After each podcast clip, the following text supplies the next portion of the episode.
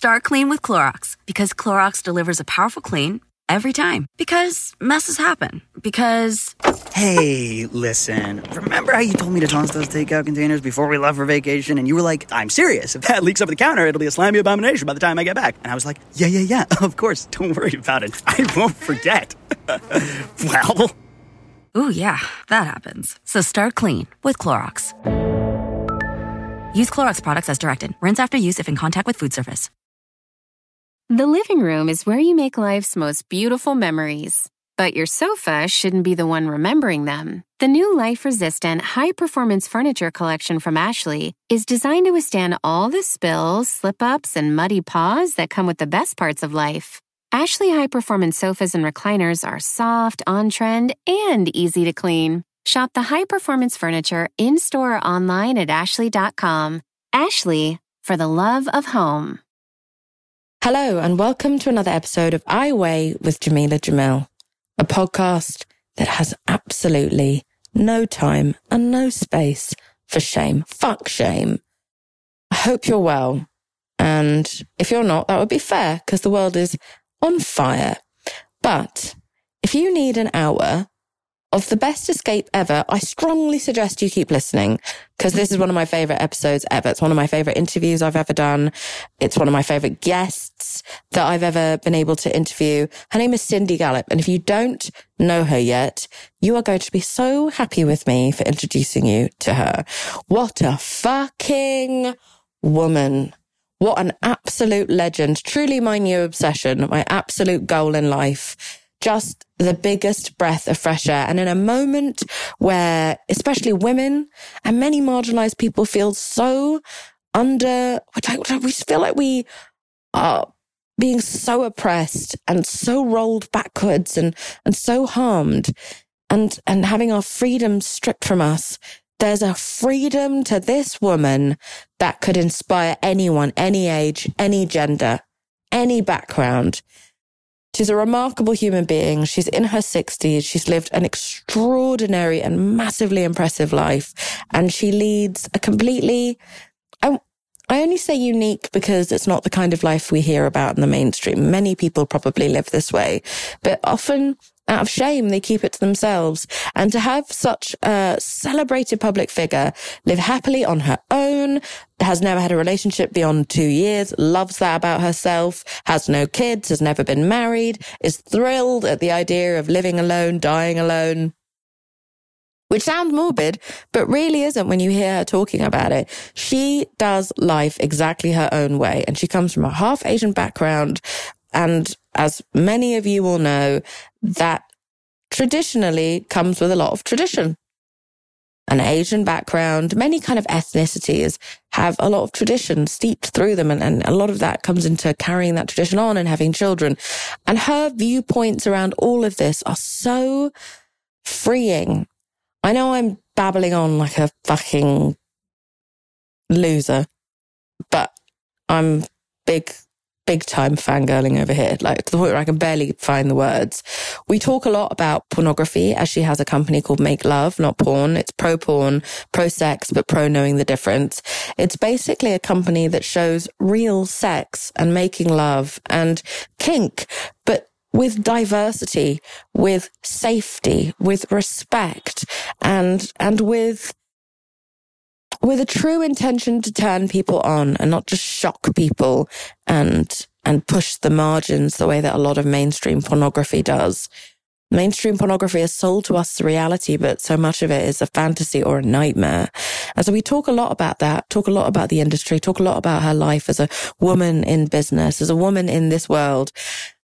And it's just exactly what all of us need to hear right now. So I'll just shut up and fuck off and let you enjoy the phenomenon that is Cindy motherfucking Gallop. I love her.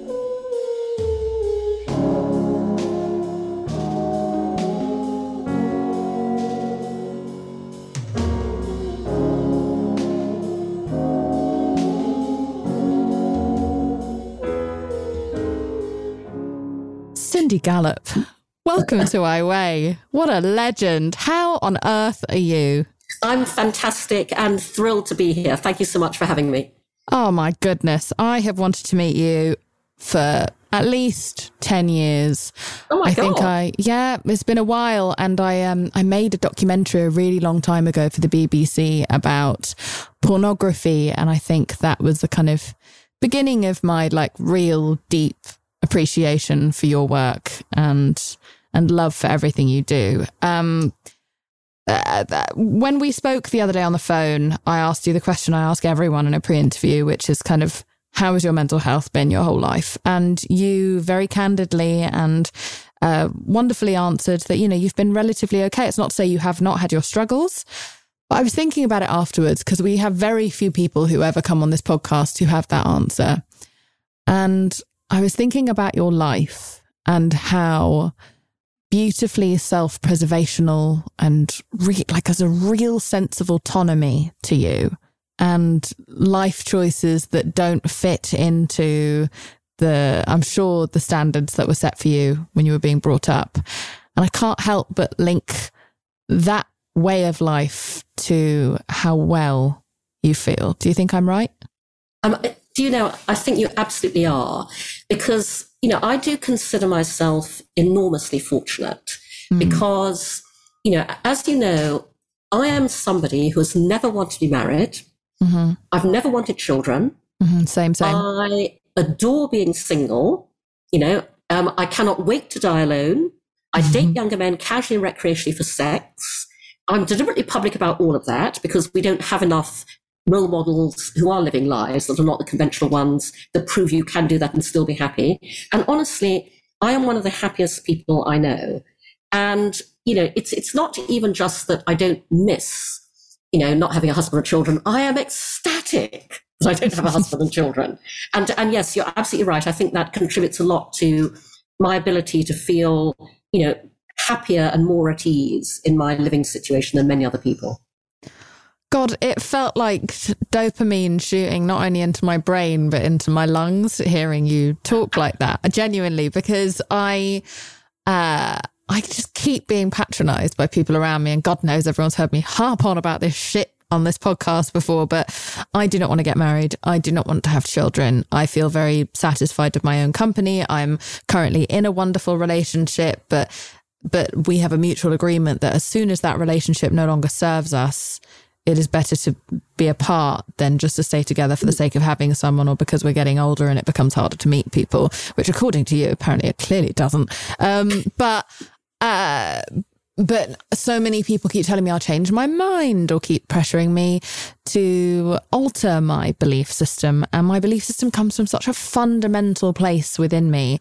And it's so hard to meet, as you said, role models who honor that same that same like belief in yourself and belief in your ability to trust your own gut.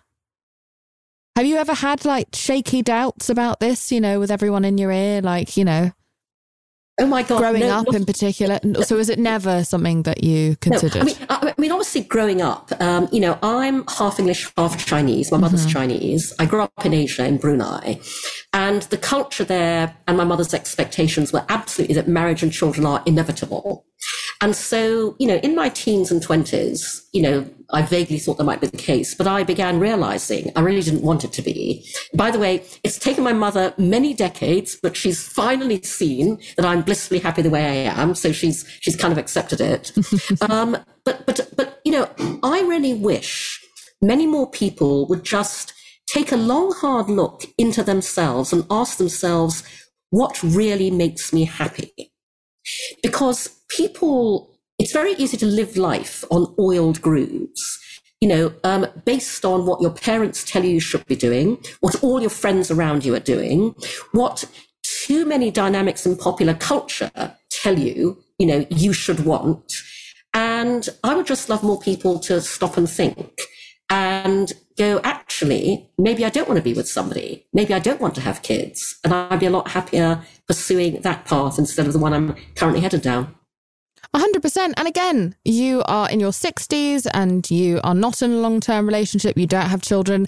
A man would still be called a bachelor in Yeah. your same Yeah. exact Yeah. position, you know, which is not to state the obvious, but it is important and I think it is worthwhile. And I think the last two years has been really interesting in the way that it has kind of turned everyone's ideals and ideas up on uh, like upside down. You know so people who thought they wanted to be alone suddenly really felt the the panging loneliness of the pandemic and now would like to either live with roommates or pair up with someone. I've definitely seen that amongst some of my friends and other people are like fuck this fuck this. I don't want to be trapped with anyone and I don't want to have kids. And I really like, I lost my freedom for two years and I really felt all the things that I haven't done in my life. And if I go and quickly, because, you know, we're all in our mid 30s now, if I go and quickly have a baby because I'm supposed to because of the quote unquote clock, well, that's real because of the fucking clock, um, then I'm never going to get to do those things. So it's kind of split the the spectrum of people that I know in what they want and and you don't feel like you're allowed to say I would like to be alone. Was it Marlene Dietrich? Someone like that just said, "I Yes, want to yes, be, I want to be alone," uh, and, and I felt that in my bones when I was a kid. Um, and obviously, you know, I I imagine you have a wonderful social life, and I mean, do do you do you have do you, are you particularly sociable?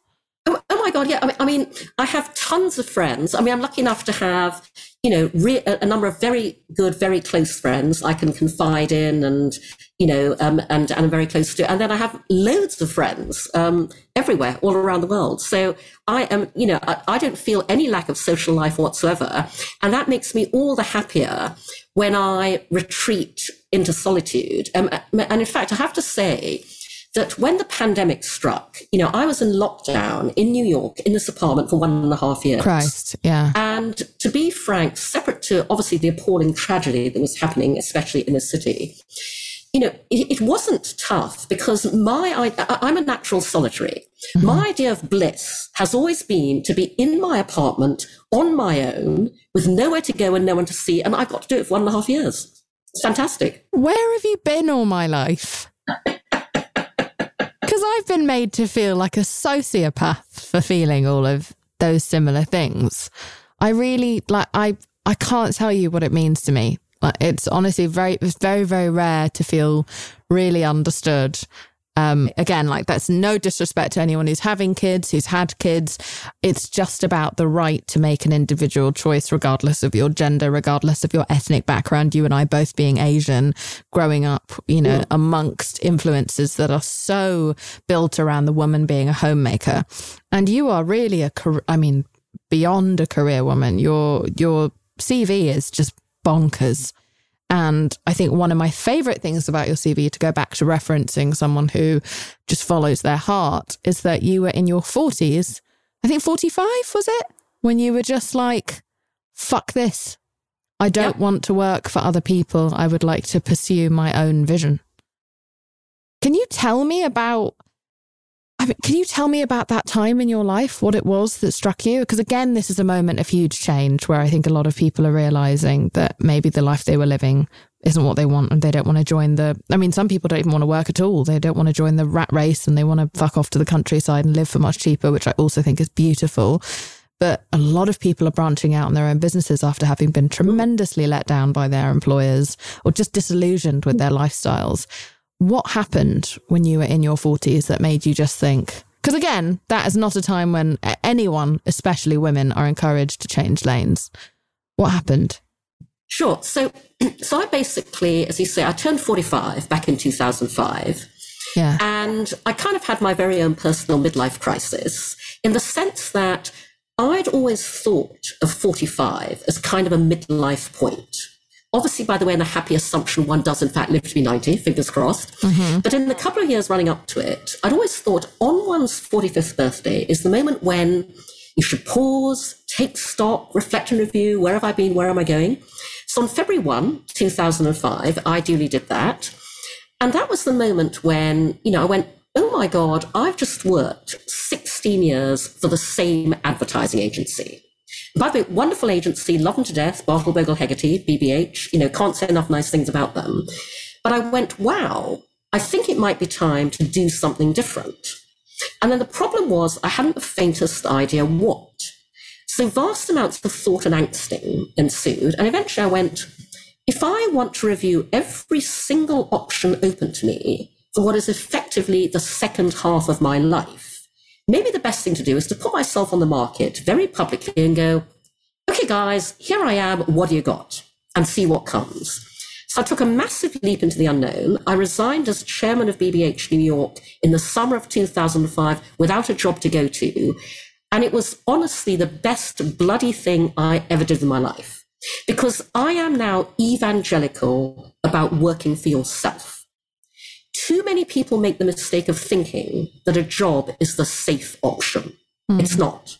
Because in a job, you're at the complete mercy of management changes, industry downturns, marketplace dynamics. I say to people, whose hands would you rather place your future in?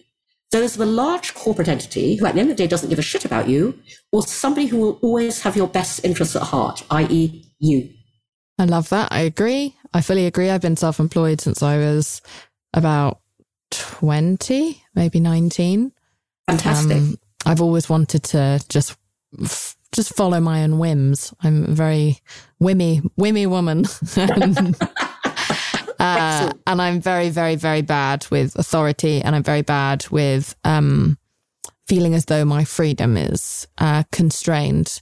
I think partially that comes for me from growing up in a family full of, you know, I'm fully South Asian. And so watching women just be constantly oppressed yeah. within that family, I think I kind of I was what I think some people refer to as like the lightning bolt child, where I was like, no, no, I actually don't have what it takes to survive that. I'll yeah. die. So I've yeah. been I've been trying to uh, find my just go, just throw myself um, just throw caution to the wind really and do my own thing. And so okay, so so you you took that huge risk, and what was the next step? How did we get you from there to here? So you know um, basically, everything in my life and career has happened by accident. Mm-hmm. I've never consciously intentionally planned anything. Yeah. I'm a big believer in serendipity. And so, you know, in this instance, when I took that big leap, um, I mean, I was lucky. I had quite a high profile in the advertising industry. And so a ton of jobs and opportunities came to me, um, many of which I would not have thought of myself. And I thought, okay, I still don't know what I want to do. I'm going to be employment slut. I'm going to talk to everybody. I'm going to take every phone call. I'm going to do every meeting, no preconceived notions. And so I embarked on this fascinating exploratory that was as good for telling me what I didn't want to do as what I did want to do. Mm-hmm. So I would go and do an interview or a meeting, and I'd come out and I go, okay, so now I know in 50 million years, never want to do that. and so I ended up organically, um, you know, while, while I was having all these meetings, I was consulting and speaking, and I enjoyed doing that. And, um, and so I began kind of working for myself organically and I enjoyed it. And then basically a series of accidents led me to, you know, what I've now been working on for the past 13 years, which is my venture, Make Love Not Porn. And, and that was a total accident because I never set out to do that. And so, um, as I mentioned earlier, I date younger men. Um, mm-hmm. and, and, by the way, that was also a total accident. I didn't set out to date younger men. Mm-hmm. Um, back when I was running the ad agency, and this would have been something like 20 years ago, we were asked to pitch for an online dating brand. And in advertising, when you pitch for a client's account, you have to experience the client's product and the entire competitive landscape. So we all had to online date. And this was 20 years ago, and none of us at the ad agency on the pitch team ever had, because it wasn't a thing back then. And my team were all, you know, they were already dating, married, living with. They went online as fake personas, you know, created false identities. I was single. I thought, okay, I have to do this for business reasons. Why not do this for real? Why not find out what this whole online dating thing is all about? So I posted my profile across a bunch of sites, mm-hmm. was very honest about everything, including my age. I, much to my surprise, I got an avalanche of responses, which was very good for the ego. But even more to my surprise, the vast majority of those responses were from younger men. And I suddenly realized I was every young guy's attractive older woman, high flying career, didn't want to settle down, didn't, didn't want marriage and kids. And I thought, gosh, hadn't thought about this dating strategy, but works for me. So I began dating younger men and have been doing so very happily ever since. and, and so there I was, dating younger men, when I began realizing that I was encountering an issue that would never have crossed my mind if I had not encountered it very intimately and personally. I realized I was experiencing what happens when two things converge. And I stress the dual convergence, Jameela, because most people think it's only one thing. I realized I was experiencing what happens when today's total freedom of access to hardcore porn online meets our society's equally total reluctance to talk openly and honestly about sex. Mm-hmm. It's when those two things collide, porn becomes sex education by default in not a good way. So I found myself encountering a number of sexual behavioral memes in bed. I went, whoa, I know where that behavior is coming from. I thought, gosh, if I'm experiencing this, other people must be as well. I didn't know that because this is 14, 15 years ago. no one was talking about it. Yeah. I was writing about it. And so this is just me in isolation as a naturally action oriented person going, well, I'm going to do something about this. So 13 years ago, I put up on no money a tiny clunky website at makelovenotporn.com that in its original iteration was just words. Porn world versus real world. Here's what happens in the porn world. Here's what really happens in the real world. I had the opportunity to launch Make Love Not Porn at TED back in 2009. Mm-hmm. I became the only TED speaker to say the words "come on my face" on the TED stage six times. In succession. the talk went viral as a result, and it drove this extraordinary global response to my tiny website that I had never anticipated. And I realized I'd uncovered a huge global social issue. And, and a gap so in the market. A, a gigantic gap in the market even bigger today. And so that, that was what made me feel that I now had a responsibility to take Make Love Not Porn forwards in a way that would make it much more far reaching, helpful, and effective.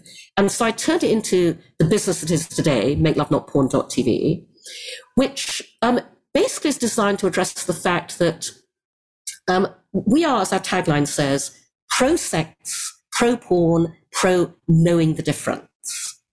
Because the issue isn't porn, the issue is that we don't talk about sex in the real world. If we did, amongst a host of other benefits, people would then be able to bring a real world mindset when they view what is simply performative produced entertainment. And so I basically turned Make Love Not Porn into the world's first and only user generated, human curated social sex video sharing platform. We're what Facebook would be if it allowed you to socially, sexually self express, which it sadly doesn't. If porn is the Hollywood blockbuster movie, Make Love Not Porn is the documentary. We're a unique window onto the funny, messy, loving, beautiful, wonderful ways we all have sex in the real world. And in that sense, we are literally sex education through real world demonstration.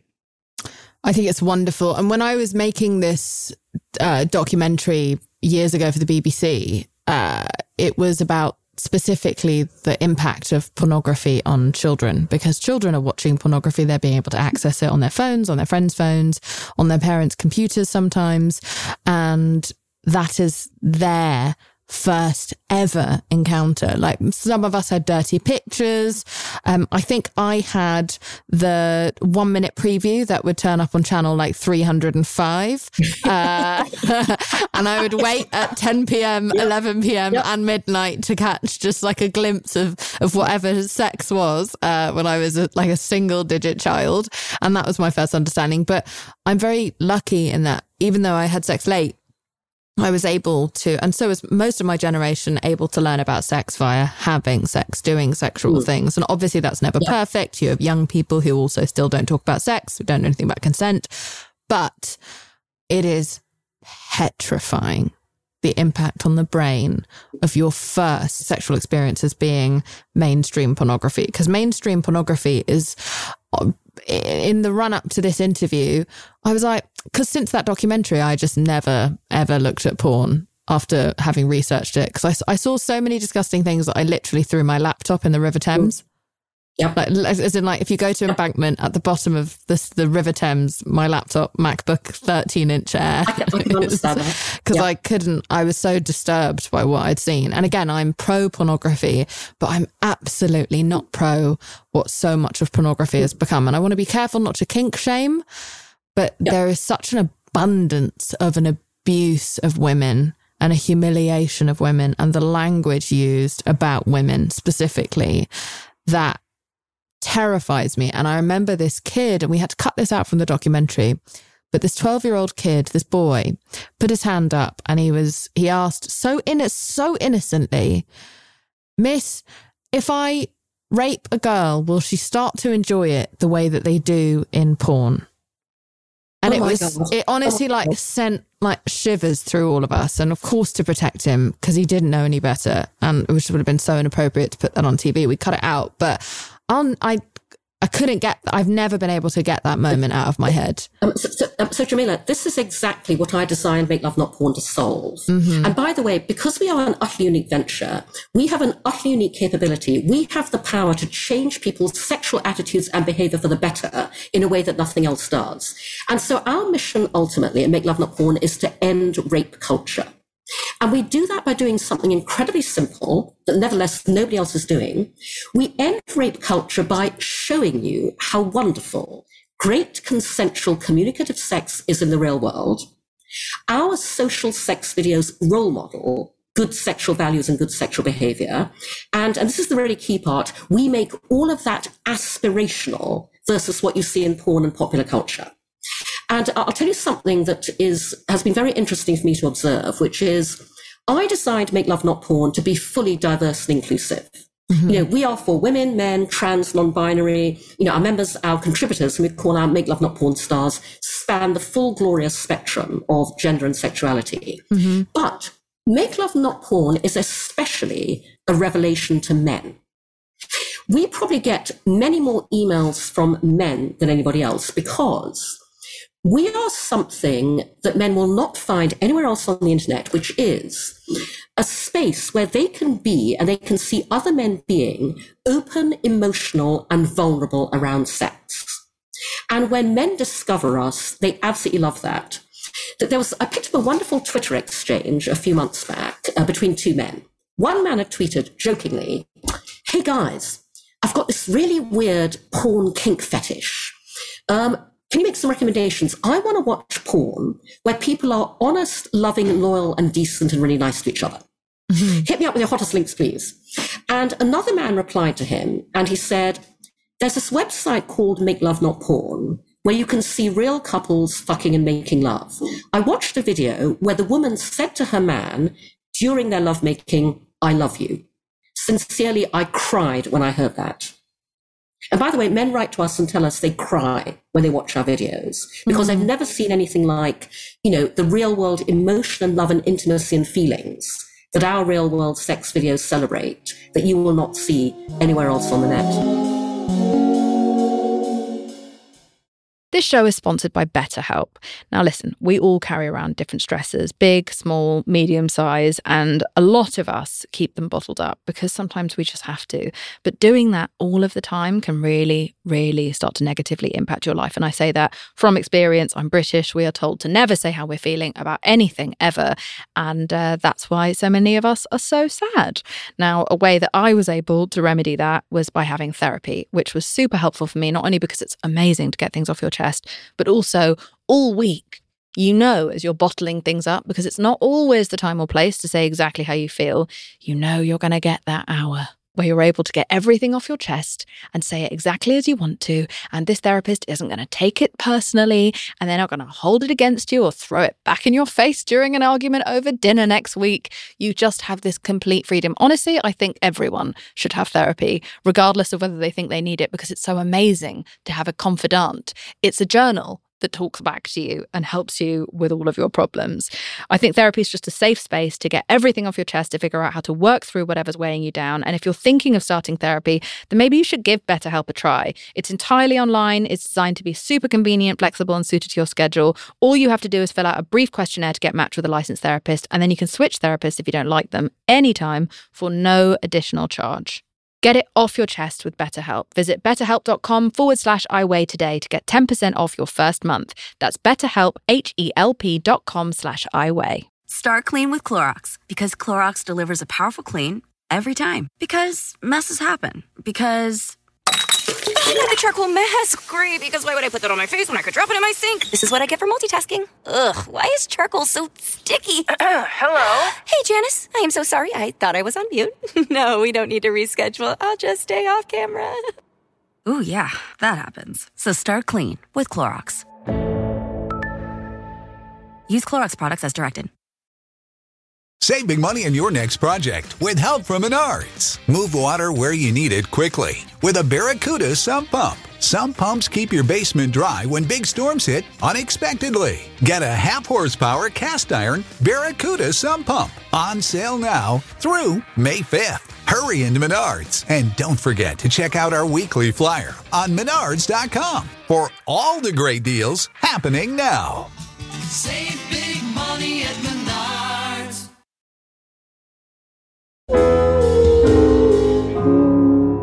I'm so glad you're here. I have so many things that I want to talk to you about because in the lead up to your uh, podcast, I ended up watching uh, more porn in the last couple of days. And I'm obviously going to have to throw this laptop in another river. I'm in Berlin, so I guess it'll be easy to find one. But um, I. I have I have thoughts and theories, and they're not fully formed, but I'm just going to try them out on you because Ooh. I think you're just so great. Um, so what is stressful to me about the fact that even since 2013 or whenever I made that documentary, I would have thought we've had so many conversations in the Me Too movement and and and conversations about things like make love not porn and and the idea of more like uh, woman friendly pornography, etc. That conversation has definitely risen. The conversation of consent has definitely risen, and it feels as though places like Pornhub it's gotten worse. Now it's incest, naughty daughter, naughty stepgirl, naughty sister gets punished. Like it's more and more of the, like more rape culture even than what I saw in 2013. For, my first question is, do you think that's a backlash to the progress of the conversation around consent? Right. Well, well. Um, so, what I would say, um, Jameela, is what you're talking about stems from a couple of places that, that are not obvious to people, um, and, and I'll explain what I mean by that. The first is that so I get called up a lot by journalists who want to interview about porn, and the journalist will say something like, "So, Cindy, do you feel that porn objectifies women?" Mm-hmm. And I will reply that I think any industry dominated by men at the top and throughout the industry inevitably produces output that is objectifying and objectionable offensive to women. And I will then point them to the commercial advertising breaks in the Super Bowl. Because my industry advertising is as male dominated as every other industry in popular culture, movies, TV, porn. And that's the problem. And I, actually have an art project that I, I've talked about for years that I'm dying to do, um, I, uh, haven't been able to get the funding I need to do because I have to be able to pay a photographer models. But I'm going to do this one day. And by the way, I have no shortage of models because when people hear about this, they volunteer. I want to take the homepage of one of the big mainstream tube porn sites, you know, Pornhub, YouPorn, RedTube, and I want to recreate it and replicate it by reshooting every video thumbnail with the genders flipped because nothing would demonstrate the ludicrousness of the male lens in porn and the male centricity of mainstream porn more than that. And by the way, um, I don't know how graphic I'm allowed to get on your podcast. You can uh, as graphic as you like. Right. Uh, okay, terrific. Because, yeah. um, and, I mean, feel free to edit out anything you don't want to, you, know, that's fine. It's all staying in, but, Cindy. Uh, but, um, but um, so I've done a version of this in the past. I've trolled porn sites on Twitter. Okay, so for example, Brazzers will tweet a video um, of a blowbang. And I will go, hey, Brazzers. Sorry, a what? A, um, a, a, video of a blowbang. I don't know what a blowbang right. is. Okay, count yourself lucky. I, I think I think a lot of our listeners will. And as I go on to explain what I mean, I think you'll get it. Because I tweet back at them and I go, hey, Brazzers, I want to see a female version of that. I want to see a lick bang. I want to see a naked man on his knees grinning with all around him a whole bunch of women naked from the waist down, shoving their pussies in his face. Right. Or, or Brazzers will tweet a still from a video, and I'll go, hey, Brazzers, I want to see the female version of that. I want to see a giant pussy looming in the foreground, mm-hmm. and close up behind it, grinning from ear to ear, three men's faces covered in pussy juice. You right. take my point. Yes. And, uh, and, and, and, by the way, Jameela, that that male centric lens is and, and and this is true in all of popular culture is what drives most of the problems because you know I date younger men and I'm very selective about whom I date. My fundamental criterion is they have to be a very nice person. Mm-hmm. I have great radar of very nice people. I only date utterly lovely younger men. And yet I totally see them in bed modeling the behavior, the body language that says, my dick is the center of the universe. And that's what they've internalized. What does that behavior look like so that we can all identify that? Um, uh, um, um, I think it's pretty easy, um, and, and I think it's very familiar to a lot of our listeners, which is simply it's all about whether or not he comes. Right. You know, it's all about what's happening to his dick. And, and again, bear in mind, these are really lovely young men. Okay. Mm-hmm. And that, that is what they've unconsciously internalized. And so, you know, all of this changes when we as women are unable to bring our lens to bear.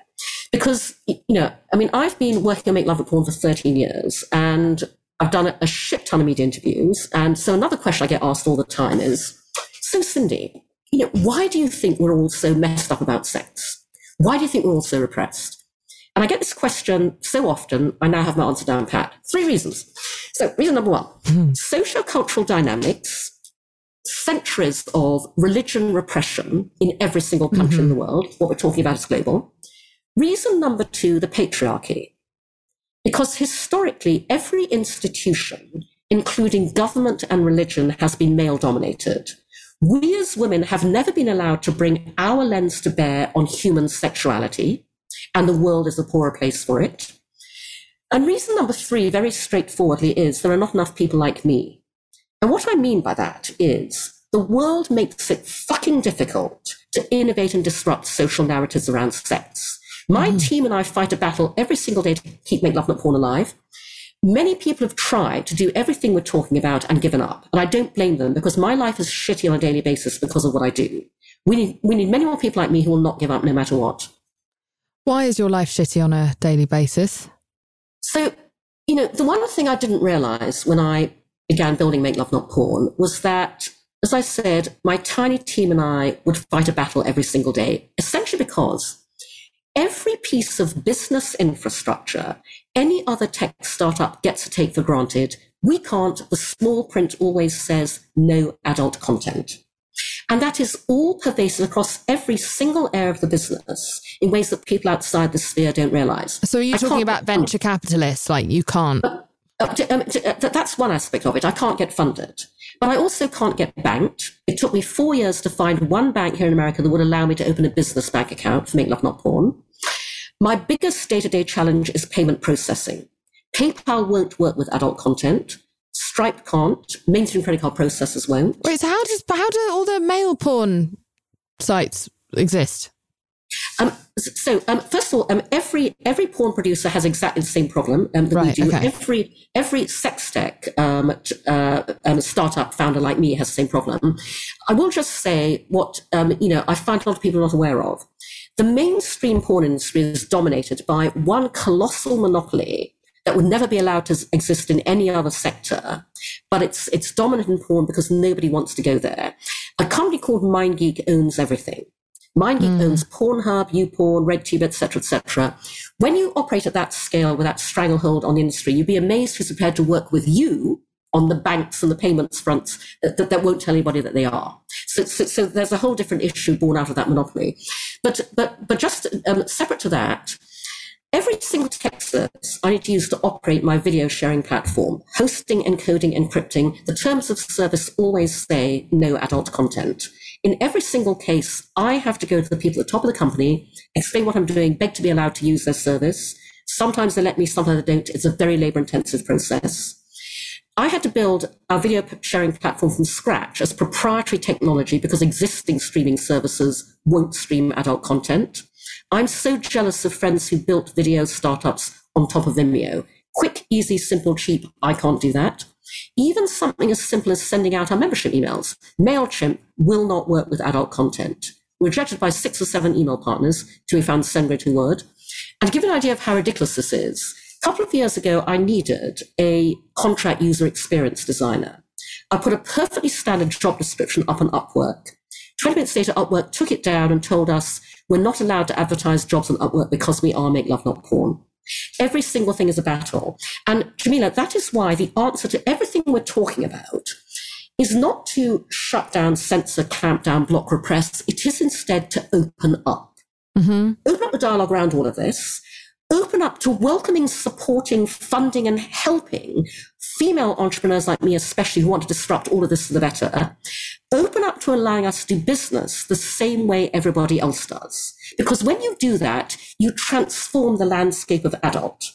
I like to repurpose in this context Wayne LaPierre of the NRA's infamous gun control quote. The only thing that stops a bad guy with a business is a good guy with a better business. That's what I and so many other women are trying to do. And, and we are being stymied at every turn because of these barriers that, that, that were put in place for one purpose and are shutting out everything that's open and healthy and helpful and normalizing. Fuck me.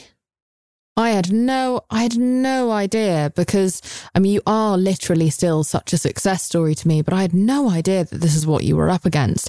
And I also, I just can't, I can't fathom why more people wouldn't want to help. And even the like, I don't know, Melinda fucking Gates or whoever, I can't remember her name now, the woman who uh, left Jeff Bezos is now just giving all of his money away. Yeah, exactly. yeah. Dying to get to both of them. Yes, Yeah. we need to. I like. I, we need to find them because this is this is a vital service. Like it is a vital service. So many like an incomprehensible amount of people watch pornography all of the time, and it is creating immense harm on kids, on on teenagers. And, and, and Joanna, here's the interesting thing. 13 years after my TED talk, people um, people know that they need what Make Love Not Porn delivers. Because, uh, and by the way, I forgot to mention another huge business growth inhibitor, which is we are banned from advertising.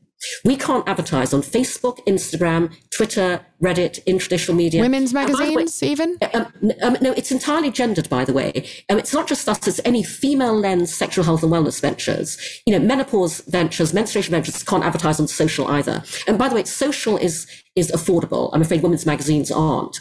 But here's the interesting thing. Make Love Not Porn's growth has been entirely organic, therefore, driven by two things, media coverage and search. The interesting thing about search is that every day people around the world search for us without knowing that we exist. And what I mean by that is the top organic search terms that drive people to us are make love, not porn, real sex, not porn, make love, not porn, where they don't know there's a business called that. One young man told me that he found us when he Googled porn that is not porn.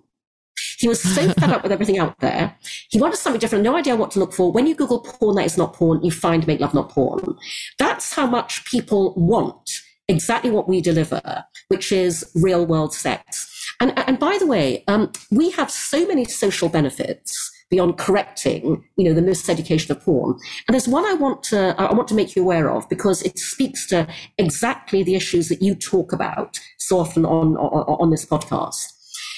Um, social sex videos on Make Love Not Porn are enormously reassuring because we celebrate real world everything real world bodies, real world hair, real world penis size, real world breast size, real world vulvas. And the reason that's critically important, Jameela, and I know you know this, is that you can talk body positivity all you like. You can preach self love till you're blue in the face. At the end of the day, nothing makes us feel great about our own bodies like watching people who are no one's idea of aspirational body types getting turned on by each other, desiring each other, having an amazing time in bed. Our mantra at Make Love Not Porn is everybody is beautiful when they're having real world sex, and they really are.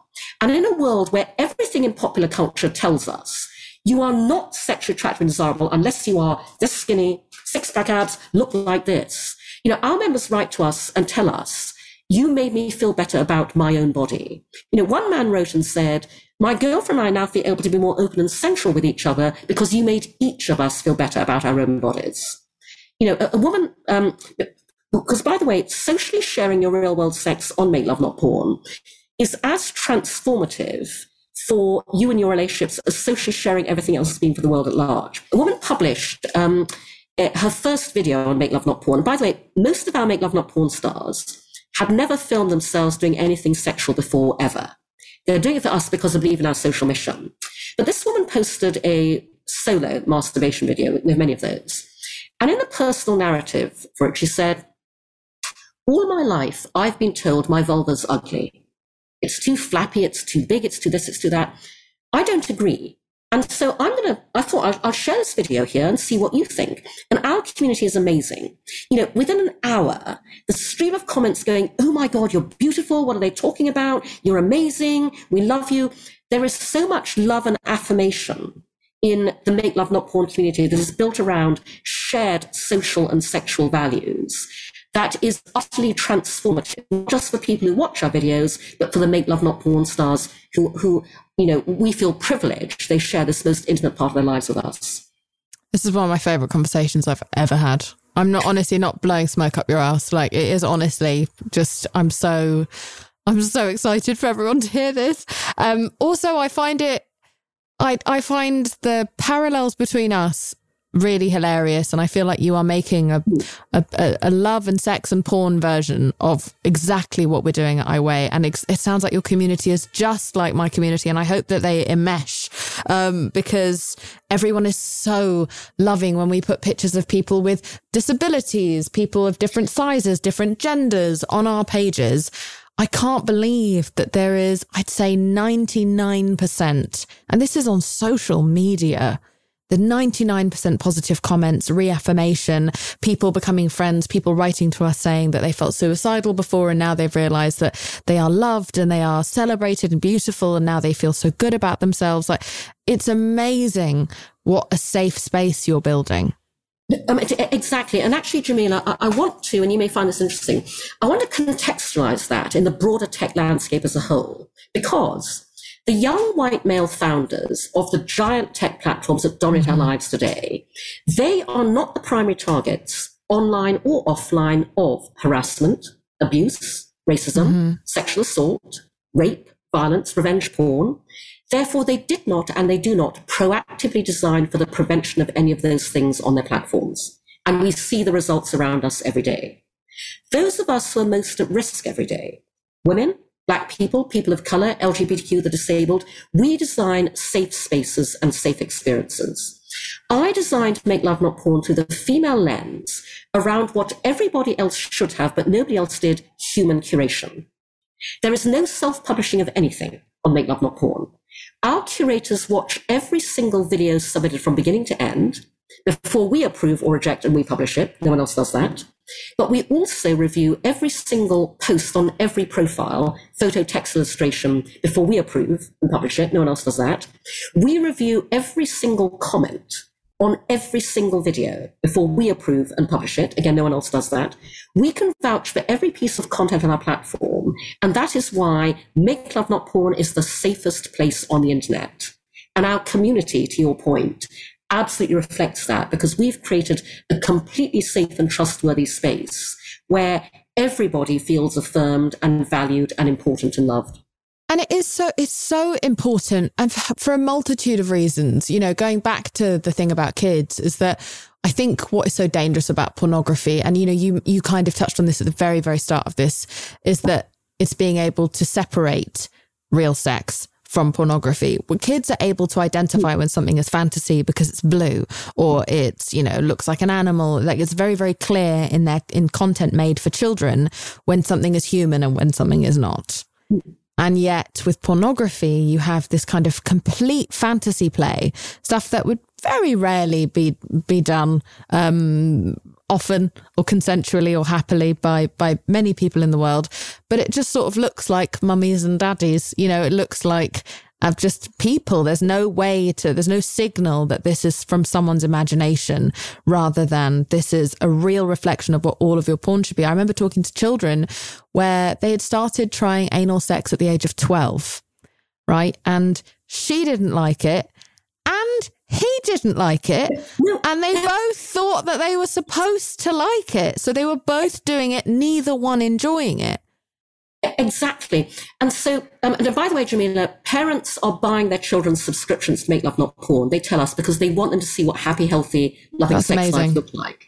What is very frustrating to me is that Um, and actually, I'm about to set out to raise a round of serious funding. I'm about to set out to raise $20 million to finally do this because for years, I've been trying and failing to raise funding for the 0 to 18 version of Make Love Not Porn, which is what I call the Khan Academy of Sex Education. Because Khan Academy tutors on every other topic under the sun except this one. Educational technology, edtech exploding, not in this area. And so I want to build Make Love Not Porn dot academy, or the URL. But what do you mean by zero to 18? Um, so, so, um, so what I mean is, um, parents and teachers have been writing to us since day one of Make Love Not Porn to ask us to create um, a sex educational right. version of, of, what we're doing. And, and by the way, I, I will just uh, mention this because this is advice possibly your listeners could benefit from. Um, because I've had to talk to parents so many times over the years, I always ask parents to do two things that are really important and they're very simple. Um, number one is you cannot begin talking to your child about sex too early. And when I say that, I, mean, I don't mean literally talk about sex. What I mean is the very first time your child asks where babies come from, touches their genitals, the most important thing isn't even what you say as much as how you say it.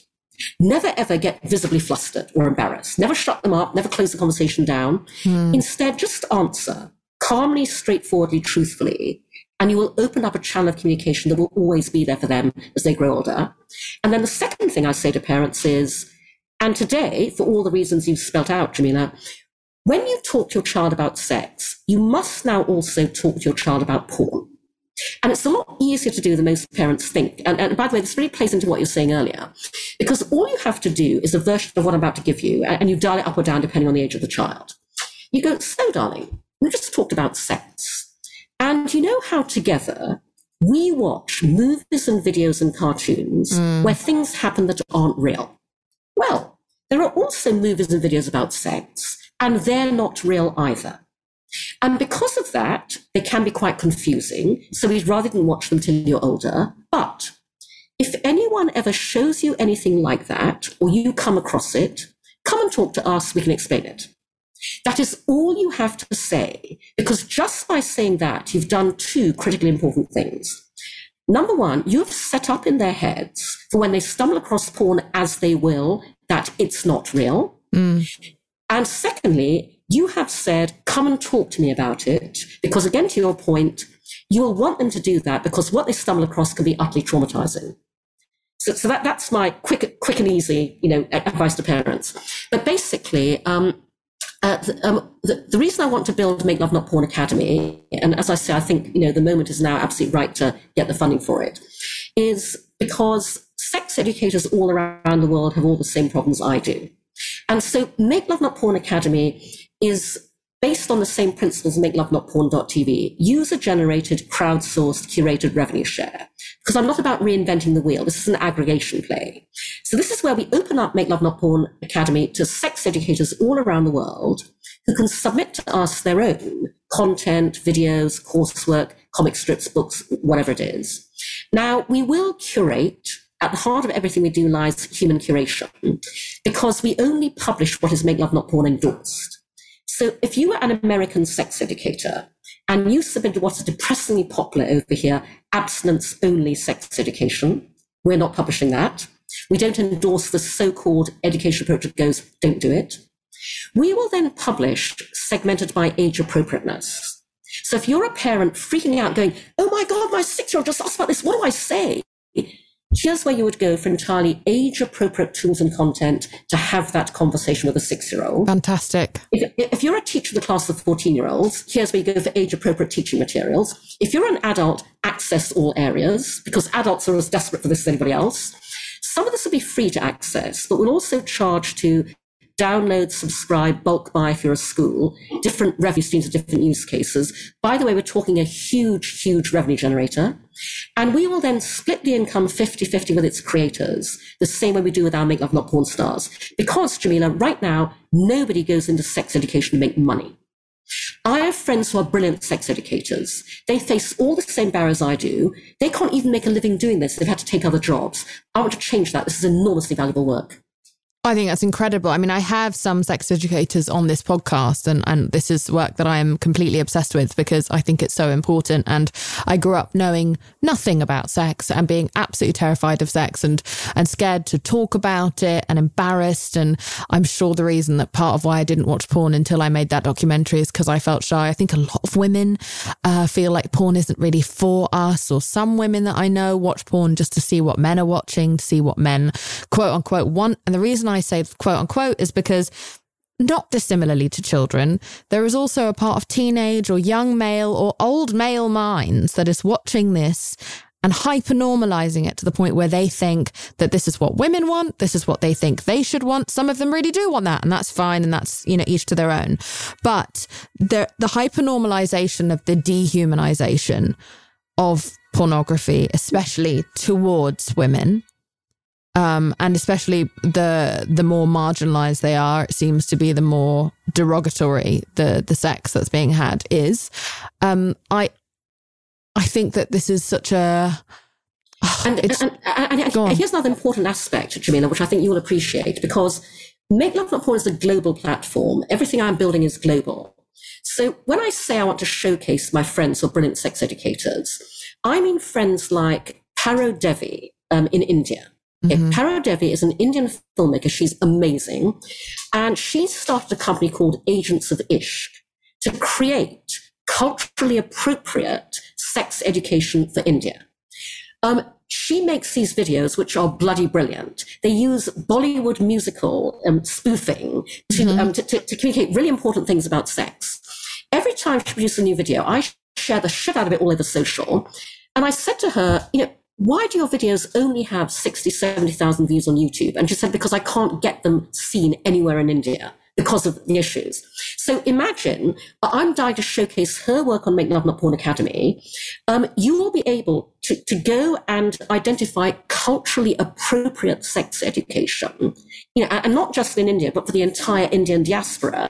Mm. Or, you know, again, I have friends in China, I have friends in, you know, and so there's, there's also a whole dimension of this, which is this is needed so badly globally.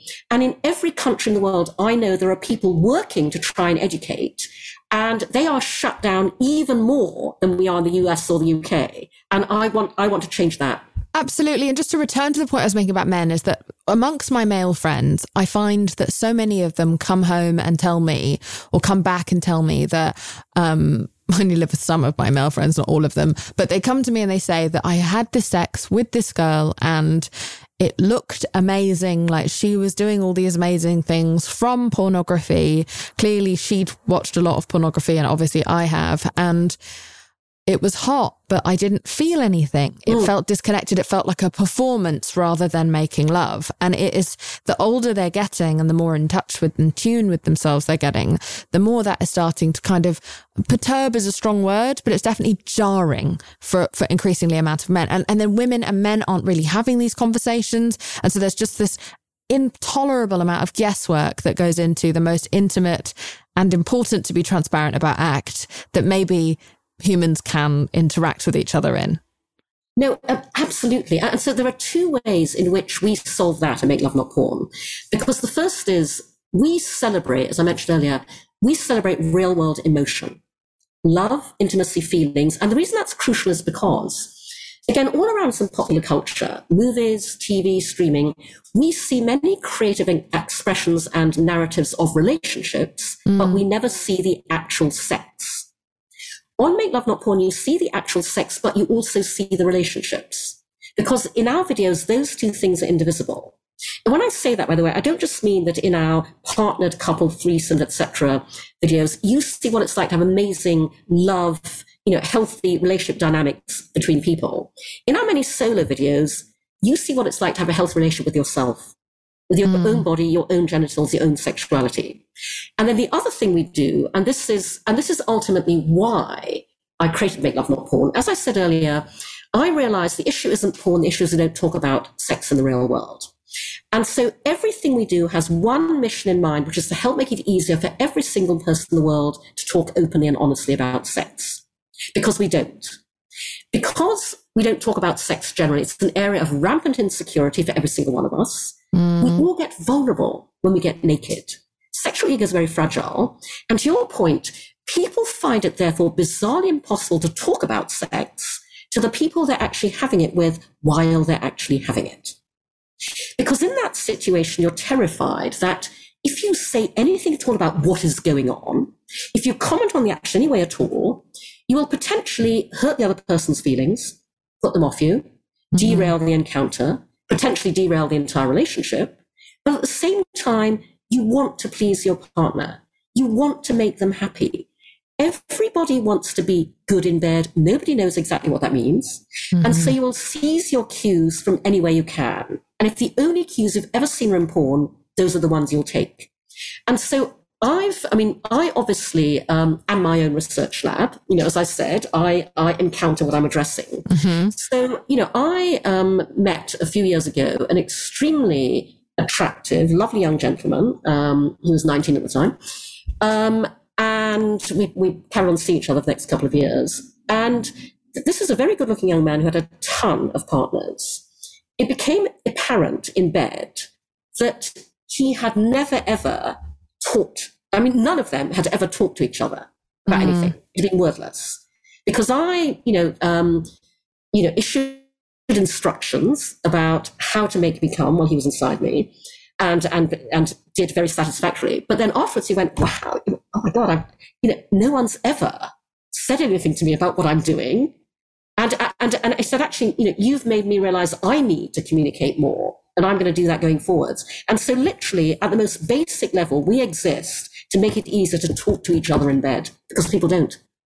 No, I mean we've I've spoken a fair bit with sex educators and sex therapists on this podcast about BDSM, for example, and it's kind of considered the outskirts of the sexual community, and yet it's one of the only sexual communities that has consent and communication as a foundation. Yeah.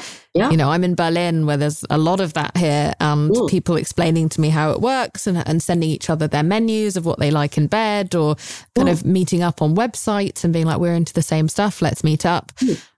Which we, ne- we never do. We never do in the mainstream. And it leads to so many needless, um, awkward or scary or like traumatizing or just like shit nights.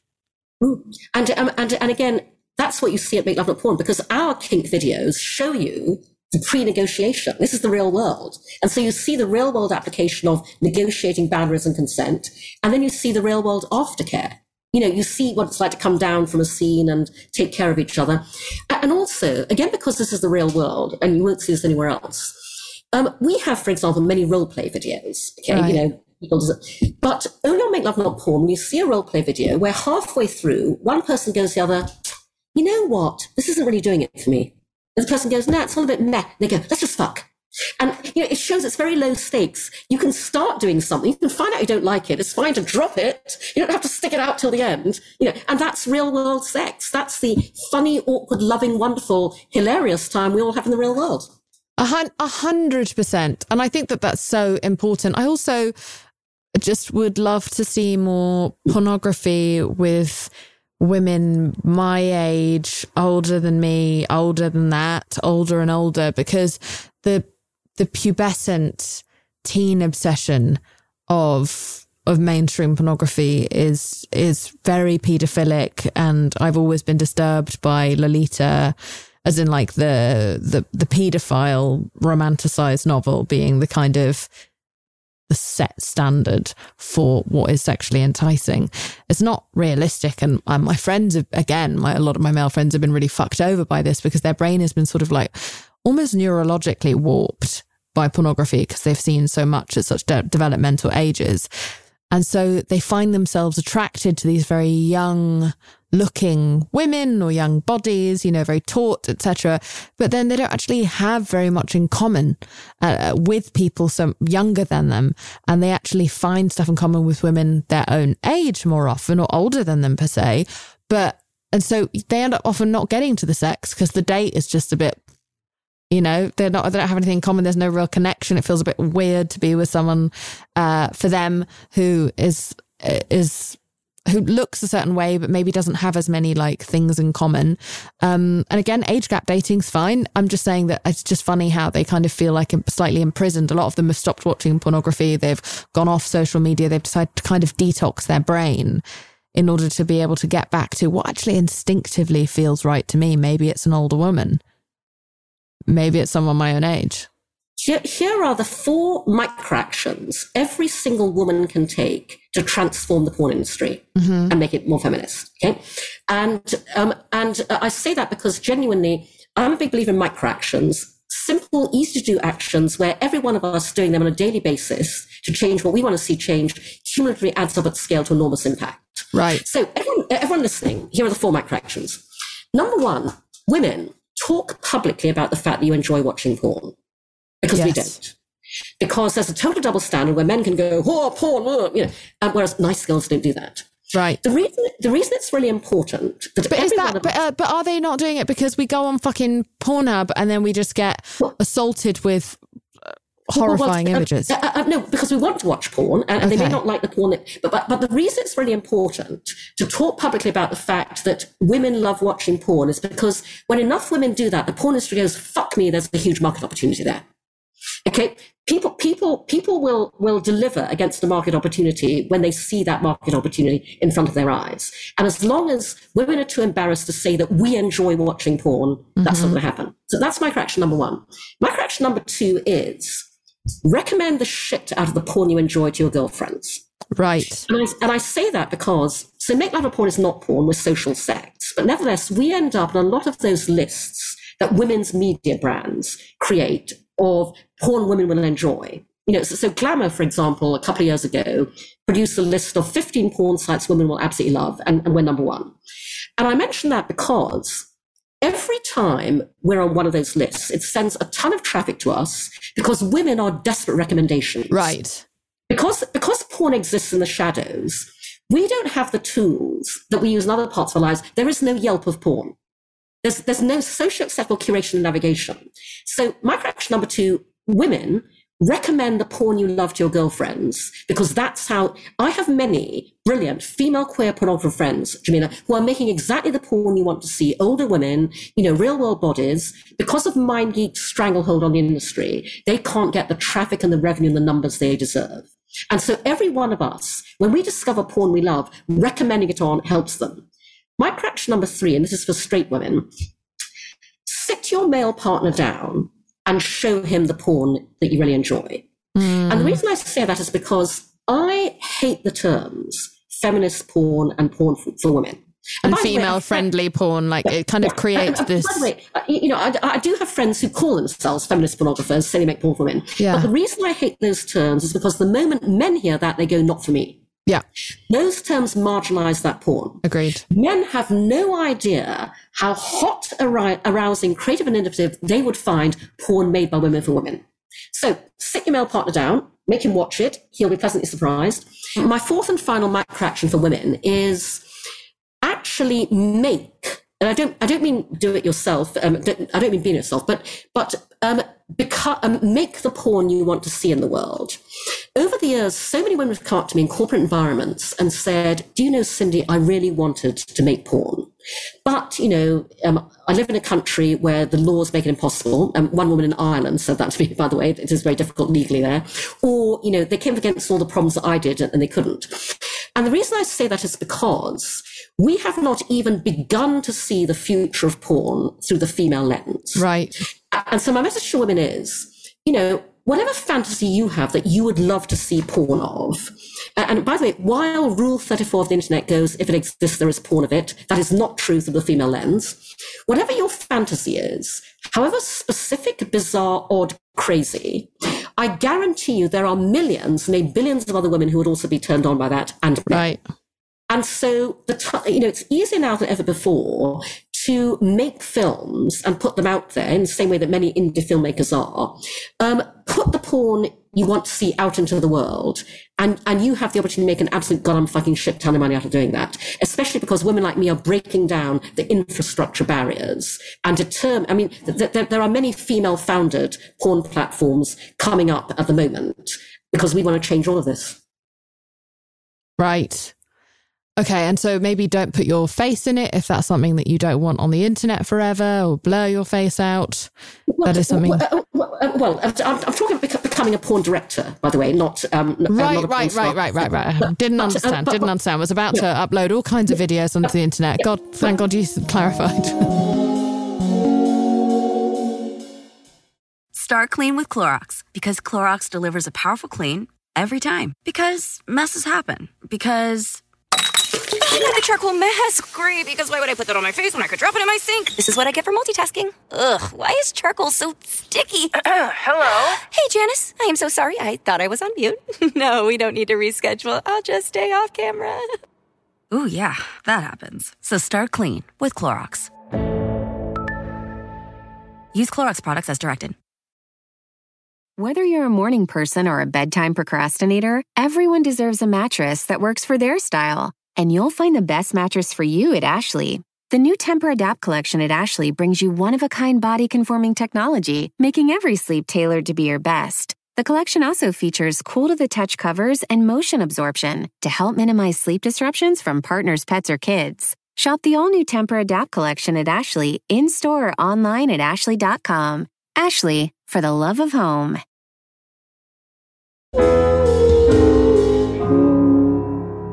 But I will just say, Jameela, also that if Make Love Not Porn achieves its ultimate social mission, um, one of these side benefits is that nobody should ever have to feel ashamed or embarrassed ever again about having a naked photograph or a sex tape on the internet because it's simply just a natural human part of what we all are. Yes. I agree. I fully agree. It's just that because we're not yet in a society that doesn't punish women specifically uh, more so than men, I agree. I'm very down for the hypernormalization revolution. Um, and I'm very, very, very excited about what you're doing. And I, uh, when I really mean it, I say this on the podcast so that it's there uh, forever. But however I can be of service, to you to support your work and your efforts, please let me know because this is the kind of thing that I feel helps so many people around the world. Sex is so lovely if that's your thing. You might be asexual or aromantic or any of these different things. But if sex is something that you enjoy or would like to enjoy, you deserve that. And there is a more integral and beautiful and fun and filthy fucking side of sex that you maybe think you're not allowed to have because of the way that you look or because it doesn't exist or because you think men won't be into it or women won't be into it. There are fucking almost 8 billion people on this planet. The chances are there are people out there who are into the same things as you. And a lot of the people who aren't don't even know what they're into because we're a culture so dominated by what we're told to like. We're so dominated by fucking tastemakers. And my last point about what I saw on the kind of main porno- pornography sites in the last couple of days is that those as with anything, right? As with any form of advertising or movie making, the way to gain virality in an online world with so much endless competition is to make things that are more and more shocking. They have no, they are no longer focusing on what is sexier or what will actually be popular for being sexy or what will get people off or make people come. They are they are now just making the most shocking possible video so that people, even if they're not aroused, will talk about it, will share it to their friends, being like, Jesus fucking Christ, have you seen this? Have you seen what they did to that woman or this, to this girl or this, you know, 13 year old stepdaughter in this video? It, they are just going for the shock factor now above all uh, sensuality or even really sexuality. It feels more like the kind of, it feels a bit like the horror genre. Do you know what I mean? Like the horror genre is just moving beyond the realms of what like even the worst psychopath could conjure up. Sorry, that's the porn police coming to get me, if you can hear them. uh, for speaking ill of porn. But um, but but I I love that you're bringing reality back to sex. You are grounding sex while still keeping it like fun or kinky or all of the different things that sex can be for whom you know for whatever someone's taste is. I feel very very sad and scared for anyone any age, especially men but really also the women who are watching the same shit who think that this is where sex is elevated to. It's nothing to do with sex. It's just like the fucking horror genre. It is just about clicks. It's just about shocks. It's just about being memorable and getting people talking. Now, for that to be what's on the homepage of these sites makes me extremely sad and extremely concerned because as we talk about tastemakers, that guides people into thinking, well, this is what's popular. This is on the homepage. This is what people want from me. And regardless of your gender, whether you are the doer or the taker, you might be complicit or part of something that you don't even really like fundamentally actually want to do. You just think you should based on a fucking marketing strategy. So I just want everyone to keep that in mind. Like, Cindy, you have no idea how down for your cause I am. Maybe you do now. But well, Joanna, I'm, I'm, I'm, thrilled to hear that, and, and I will tell you what I would love you to help me with. Sure. Um, and, and and by the way, you know, to what you've just said, this is why I say to people, Make Love Not Porn operates in the single biggest market of them all. Not sex, not porn, the market of human happiness. And so um, I will say to you, because I need help with this generally, and so any listeners um, who might, you know, be able to help too. Um, I need help finding investors and funding, Mm-hmm. and and I'll tell you why I need help because I know that my investors are absolutely out there. There are tons of them. They're impossible to find by the usual means because they all have one thing in common. Your willingness to fund Make Love Not Porn is entirely a function of your personal sexual journey. It is a function of your personal lens on sex and sexuality, mm-hmm. driven by your own experience. And I have no way to research and target for that. Especially because sex is the one area where you cannot tell from the outside what anybody thinks on the inside. Mm-hmm. The people who look like they would, whoa, totally get it, don't. The people who look like total prudes do. And so that's why I put what I'm doing out there all the time, you know, and why, you know, I really appreciate doing interviews like this because I have to rely on making synaptic connections that will draw those people to me. So anybody who knows anybody whom they think might be up for funding Make Love Not Porn, hook a sister up. It's Cindy at Make Love Not Porn. I mean, I'm all over this. I'm not joking. I'm all over this. And I'm someone who's been a prude way more of my life than I haven't. And I'm really just like only finding my feet sexually in the last like seven or eight years. Um, and learning to not feel embarrassed about being sexual uh, because I come from a Pakistani and Indian family. So that's just not, you know, sex is for children, sex isn't for pleasure, especially not women's pleasure. Um, and so I'm unpacking all of this shit and I couldn't feel more grateful to come across your work. In fact, I think it was you, you and I said a very similar thing publicly that kind of, for, I, I, I think it was you, where we both compared completely separately, having no idea the other one had said it, around the same time that learning sex from porn is like learning how to drive from watching The Fast and the Furious. Right. Um, now, now I'm actually, I'm actually going to give credit for that quote to the person who is due it, who is a journalist called Mary Beth Williams. Wonderful. Who actually wrote, wrote that first in a piece she wrote in Salon in fall 2009 after I'd done my TED talk in early February, because it has gone round the internet. And, and actually Mary Beth Williams was the very first person who ever said that. Great, so great, great. full credit. Perfect. Good. I mean, I'd said it not knowing anyone else had said it. Like we all have these similar thoughts, but it made me feel like you, me, and did you say Mary? Um, yeah, Mary Beth Williams. Mary Yeah. Beth. It feels like we're all on the same page and we have the same feeling of this coming not from a place of judgment, a, a place of love of information, a place of love of Absolutely. honesty, autonomy, consent, joy, pleasure for all. And this is a conversation Absolutely. that absolutely does not just impact one gender, one age, one size. Um, I I uh, was curious because I um, I hadn't yet investigated deep enough. Do you also include disability on your website? Oh, oh my God, yes, absolutely. So we've been working for years to build up our Make Disabled Love Not Porn category. Right. We have a, we're working with a number of disability activists. It's obviously more difficult because if you are um, a person with disabilities, then it's trickier to find, you know, to, um, the, ways to kind of be able to video yourself. You need assistance, etc cetera, et cetera. But we, um, we have reached out to, um, we, we have a number of um, activists working with us to build up this category. Um, and by the way, Jameela, the reason for that is not only because we want to celebrate the fact that disabled people are sexual beings, Yes. but also because and non-disabled people really benefit from watching the sensitivity and the empathy and the care that goes into make disabled love not porn. So Right. yeah, and uh, and also I will just make you aware of something else because porn. Uh, sorry, make love not porn. Um, I'm constantly blown away by how well Make Love Not Porn does, does what I designed it to do, but also how well it does things I never designed to do. Right. So on the, on the design to do front, I mean, we hear all the time from couples who say, "You saved our marriage, you saved our relationship, haven't had sex in years." What, you know. But on the didn't design it to do this. We hear from survivors of rape, sexual abuse, sexual assault. We hear from female and male survivors mm-hmm. who tell us that Make Love Not Porn helped them reclaim their body.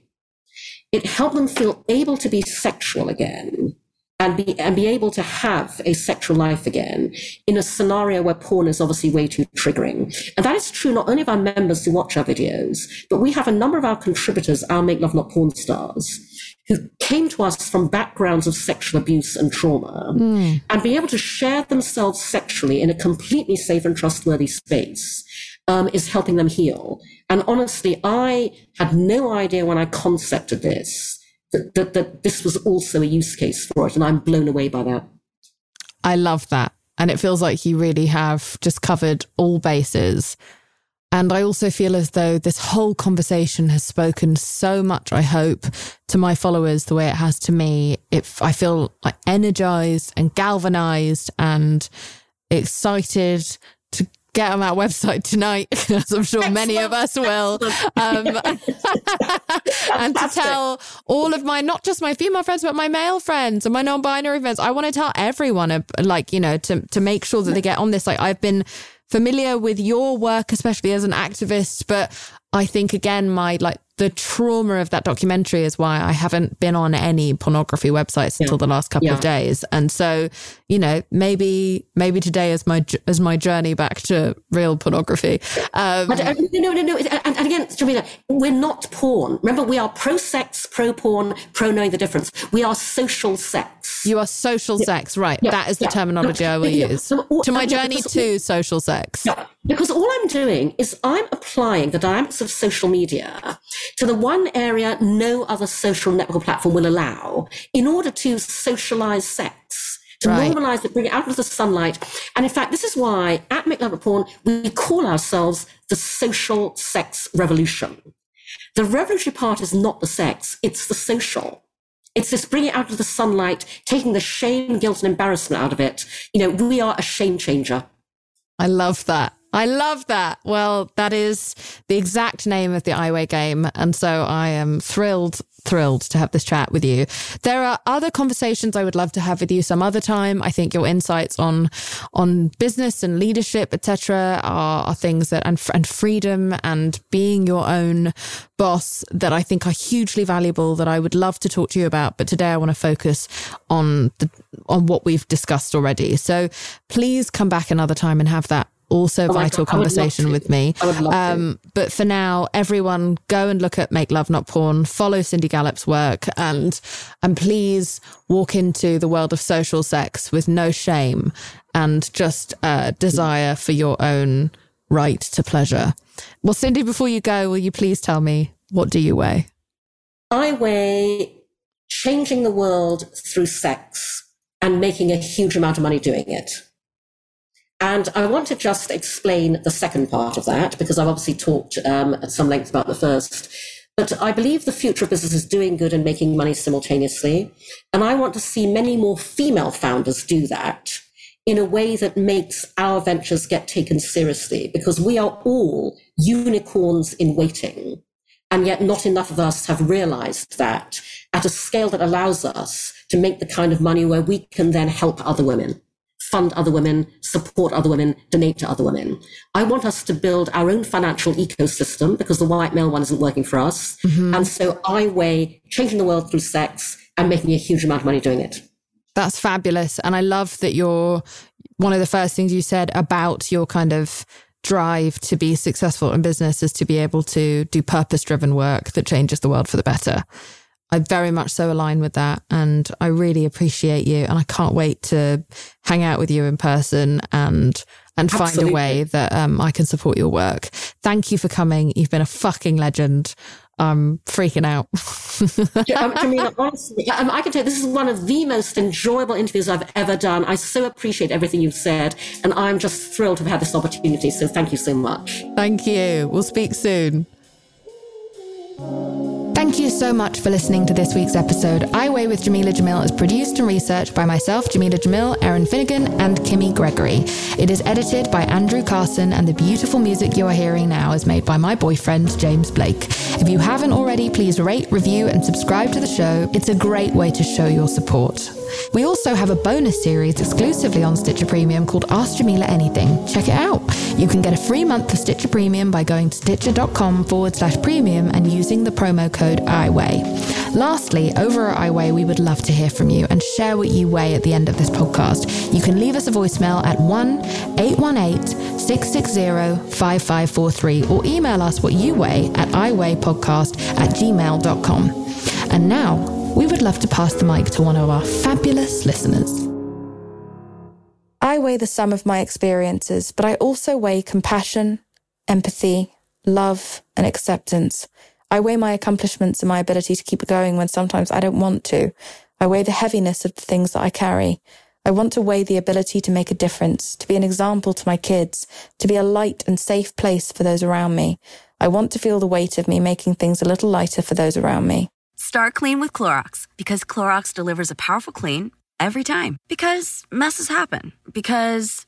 I the charcoal mask. Great, because why would I put that on my face when I could drop it in my sink? This is what I get for multitasking. Ugh, why is charcoal so sticky? Hello? Hey, Janice. I am so sorry. I thought I was on mute. no, we don't need to reschedule. I'll just stay off camera. Ooh, yeah, that happens. So start clean with Clorox. Use Clorox products as directed. The living room is where you make life's most beautiful memories. But your sofa shouldn't be the one remembering them. The new life resistant, high performance furniture collection from Ashley is designed to withstand all the spills, slip ups, and muddy paws that come with the best parts of life. Ashley high performance sofas and recliners are soft, on trend, and easy to clean. Shop the high performance furniture in store or online at ashley.com. Ashley, for the love of home.